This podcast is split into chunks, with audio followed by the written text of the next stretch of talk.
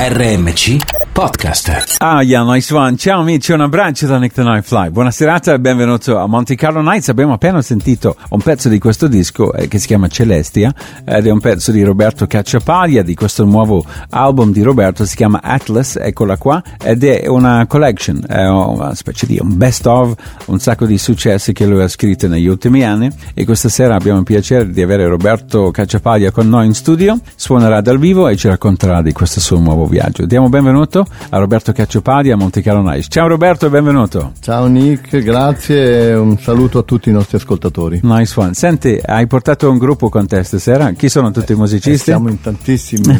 C'è Giampiero Dionigi alle postazioni elettroniche perché vorrei eh, far sentire un po' quello che facciamo anche dal vivo da qualche anno che uso questi suoni che io amo definire suoni biologici. Ecco, questo è interessante perché c'è un periodo dove il bio va molto forte, no? nella vita in genere. Meno male. Eh, ma anche i suoni biologici. Eh, ci spiega che cosa è un suono biologico? Sì. Sono quei suoni che di solito non possiamo udire, quei suoni che Pitagora definiva essenza dell'universo. Questi software modernissimi che noi usiamo con gli strumenti acustici, cioè col pianoforte, hanno la possibilità di far sentire questi suoni. Li chiamo biologici perché sono, è una tecnologia però mm. che lavora a braccetto con la natura, perché lavora sulla natura del suono, sull'essenza del suono, quindi vanno insieme. Devo dire che mi sembra un modo interessante non solo per la musica, mm-hmm. ma per la nostra epoca di mettere insieme queste due cose che ci rappresentano. No? Ma riusciamo a udire queste sonorità nel brano o è una sensazione? Perché tu sai eh, che ci sono dentro. Sì, e devo dirti dal vivo dico spesso che vi sembra di sentire dei suoni elettronici e alcuni suoni che usiamo con l'orchestra sono elettronici, ma la cosa più importante sono questi suoni.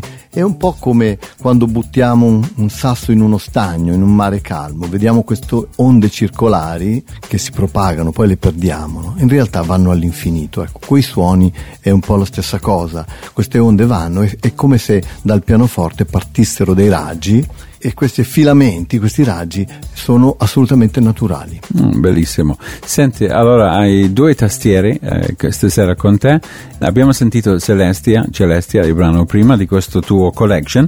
Chiunque che è andato a visitare l'Expo di Milano sicuramente ha sentito questa melodia. Io ho visto come tanti di noi anche una sera quando c'era tutta l'esibizione, um, le luci dell'albero con la tua musica. Anche per te deve essere stata una cosa bellissima a comporre questo brano poi vederlo realizzato con questo magnifico spettacolo di luci e di acqua, no? E poi il, il, il finale che mi ha fatto con l'Accademia dell'Orchestra della Scala, mm. che forse hai visto Expo, è stato sì. un momento interessante dove proprio ti dicevo sono riuscito a mettere insieme gli strumenti acustici, l'orchestra, insieme a questi suoni che poi sono stati proprio il punto dell'albero, è molto interessante. Devo dire che sull'albero eh, abbiamo sentito tante cose, ma la cosa che mi ha colpito di più arriva dal passato, dai tempi antichi, dal 1200, e l'ha scritta il poeta mistico Rumi e dice l'albero della vita affonda le sue radici nel tuo proprio cuore. Mm. Questa forse è la cosa più bella che ho sentito. Assolutamente,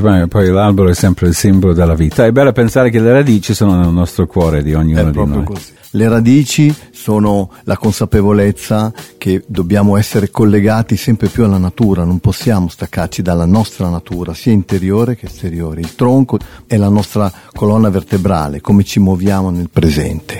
E i fiori, i rami sono il futuro, la tecnologia, quello che non, ancora non sappiamo. Mm. Allora, tenere insieme queste tre cose penso che corrisponda proprio molto a quello che stiamo vivendo, alla nostra epoca. Sì, è interessante anche questo concetto che tu hai scritto anche eh, nel disco eh, Rediscovering the World, eh, che è molto bello riscoprire il nostro pianeta, perché il nostro pianeta non è, non è soltanto un smartphone o un computer, un collegamento wifi, è molto bello anche trovarsi senza un collegamento wifi, a parte che per alcuni ragazzi è, è abbastanza eh, difficile. Proprio eh, l'altro giorno stavo leggendo Roberto un articolo articolo eh, che mi ha fatto ridere moltissimo.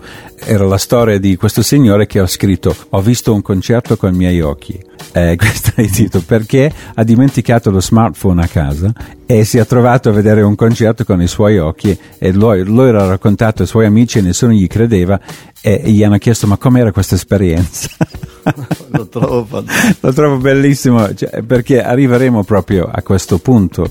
È come per dire anche i ragazzi possono dire ho parlato con il mio papà senza telefono, io ho guardato negli occhi. Ma a parte sì. questo... Eh, no, quello che dici mi ricorda molto Marcel Proust che diceva per vedere posti nuovi non bisogna andare in luoghi nuovi, bisogna avere occhi nuovi. No? E questo è un po' straordinario, un po' quello che dicevi tu. No? So. Io credo che oggi forse dobbiamo, spero che le agenzie di viaggio non ce l'abbiano con me, però un po' il senso è questo. Ma è un'epoca la nostra straordinaria, no? solo se pensiamo alla radio, no? quello che fai. Eh. Il suono, io penso che il suono sono, sono le vibrazioni sonore sono come autostrade energetiche no? mm. che ci permettono di comunicare. Il destino del suono è andare oltre lo spazio e toccare tutti. E penso che la radio è, è magnifico, pensare che come si espande ovunque è un miracolo. E arriva dappertutto. Cioè, le musiche del eh, tuo collection, Roberto, in che periodo sono queste musiche qua? della tua carriera? Che bella domanda Nick diciamo, posso dirti che eh, il primo è, avevo 18 anni wow. ed era un LP che si chiama Sonanze dico LP perché i CD non c'erano a quel tempo, mm-hmm. e che ho registrato in Germania ed è stato il primo LP quadrifonico pubblicato in Italia, quindi c'erano già tutte le cose che mi interessano, c'erano gli archi della scala, eh, io suonavo il pianoforte e c'era tutta la parte elettronica che appunto poi abbiamo realizzato in quadrifonia. A quel tempo eh, stavo collaborando e lavorando con i Tangerine Dream, Popol V, quel mondo chiamato musica cosmica. Bellissimo. E, e, devo dire in questo lavoro ho riscoperto quello che dicevamo prima, riscoperta del mondo, anche del mio mondo, come questo filo conduttore di cercare una musica al di là delle divisioni, al di là delle gerarchie, che cerca un, diciamo, un rapporto profondo, è rimasto sino, sino dai miei 18 anni eh, fino, a, fino, adesso. No? Ma sicuramente quello che tu hai fatto anche in questi anni ha influenzato tante anche giovani musicisti, non soltanto italiani, perché c'è una scena molto bella, come sai, nord europeo, Islanda, Norvegia, Danimarca che fanno una musica che è molto simile a quella che tu eh, facevi eh, 20-30 anni fa forse nella tua carriera. Senti, hai parlato dell'orchestra eh, sinfonica della Scala e in questo disco invece ci sono anche delle registrazioni con la London Philharmonic Orchestra, no? Royal Philharmonic Orchestra, sì, e anche la Dubai Philharmonic e questa Celestia Chamber Orchestra. Ci sono t- varie orchestre perché sai negli anni, ma quello che mh, mm, vorrei dirti sulla Royal Philharmonic che ho fatto 4 CD con loro, quindi un rapporto di, di molti anni, perché trovo un'orchestra straordinaria, eh, nel senso che oltre a fare il repertorio classico, Mozart, Beethoven, Brahms, eccetera, ha collaborato con grandissimi musicisti e gruppi, The Beatles, Pink Floyd, eh, Queens, quindi questo quando va in registrazione, questa apertura eh, si sente tantissimo, è un'orchestra abituata veramente a lavorare sul suono puro. Quattro dischi con Royal Philharmonic è assolutamente assolutamente una cosa molto bella. E stiamo parlando con Roberto del suo ultimo disco appena uscito, si chiama Atlas ed è una collection della sua musica, del suo viaggio musicale,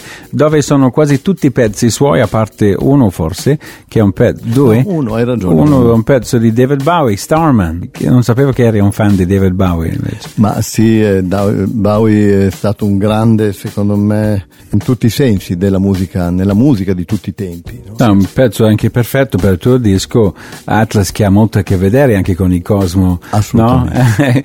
No? Senti, uh, invece um, andiamo verso la fine della nostra chiacchierata, ma alcune domande un po' più, diciamo, frivola, tipo uh, chi sono i tuoi pianisti preferiti? Chi ti piace ascoltare?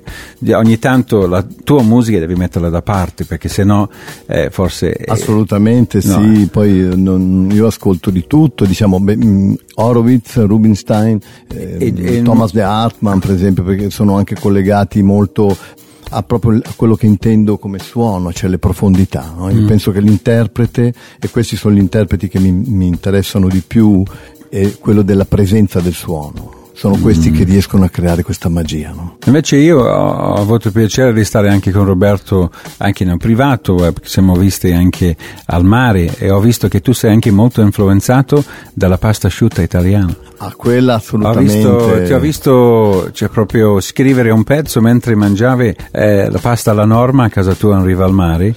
E... Con le melanzane, con... Eh, quelle sì. So che anche tu però sei influenzato sì, da quelle. assolutamente. Come il vino e il cibo, la compagnia può anche influenzare. Ma è vero che adesso farai un tournée in tutto il mondo con 5-6 eh, cuoche sul palco mentre tu suoni, loro cucinano e poi alla fine tutta la gente del pubblico mangia? Beh, questa è la cosa più importante, diciamo. Si suona tutti per mangiare, penso soprattutto. però non sarebbe male, no? Cioè, proprio fai un mega concerto con ma guarda, questa è una bellissima idea, ne terrò conto, ma eh, devo dirti una cosa, io poi tra l'altro sono curiosissimo, no? per esempio quando vado in Russia eh, mi interessa molto eh, conoscere i piatti, la cucina, le tradizioni, proprio eh, la cucina è fantastica, cioè è una cosa, è un'arte. Lo so che andrai a suonare fra poco in Russia e hai diversi concerti, no? Ho San Pietroburgo e Mosca, dove sono già stato, è la terza volta questa, mm. poi andrò a Kiev e in Lituania. In Però poi torno in Italia e il, il 24 febbraio riprendiamo il tour iniziato eh, a Savona Okay. poi siamo a Follonica, siamo a Potenza, Sorrento, Sei quindi anche per l'Italia. Con... Ecco, Sorrento magari, beh, ma anche in Liguria. Insomma, eh. L'Italia penso che sia il paese dove ovunque mangi benissimo. Questo è molto importante, collegato molto anche alla, alla nostra natura. Benissimo. Allora, su questo note di, di, diciamo, di ben pensieri anche della del, bellezza italiana, con la musica italiana, il cibo italiano, Monte Carlo Nights dal vivo questa sera mio ospite Roberto Calcio Padia con Gian, Giampier, Giampiero Dionigi, Giampiero di, postazione Dionigi alla, alla, postazione elettronica. Grazie Roberto, grazie Giampiero e in bocca al lupo per il tuo tour e per questo nuovo eh, viaggio musicale. Grazie a te Nick e a tutti i nostri ascoltatori, un abbraccio. Nice one. Roberto Cacciapadia, Monte Carlo Nights.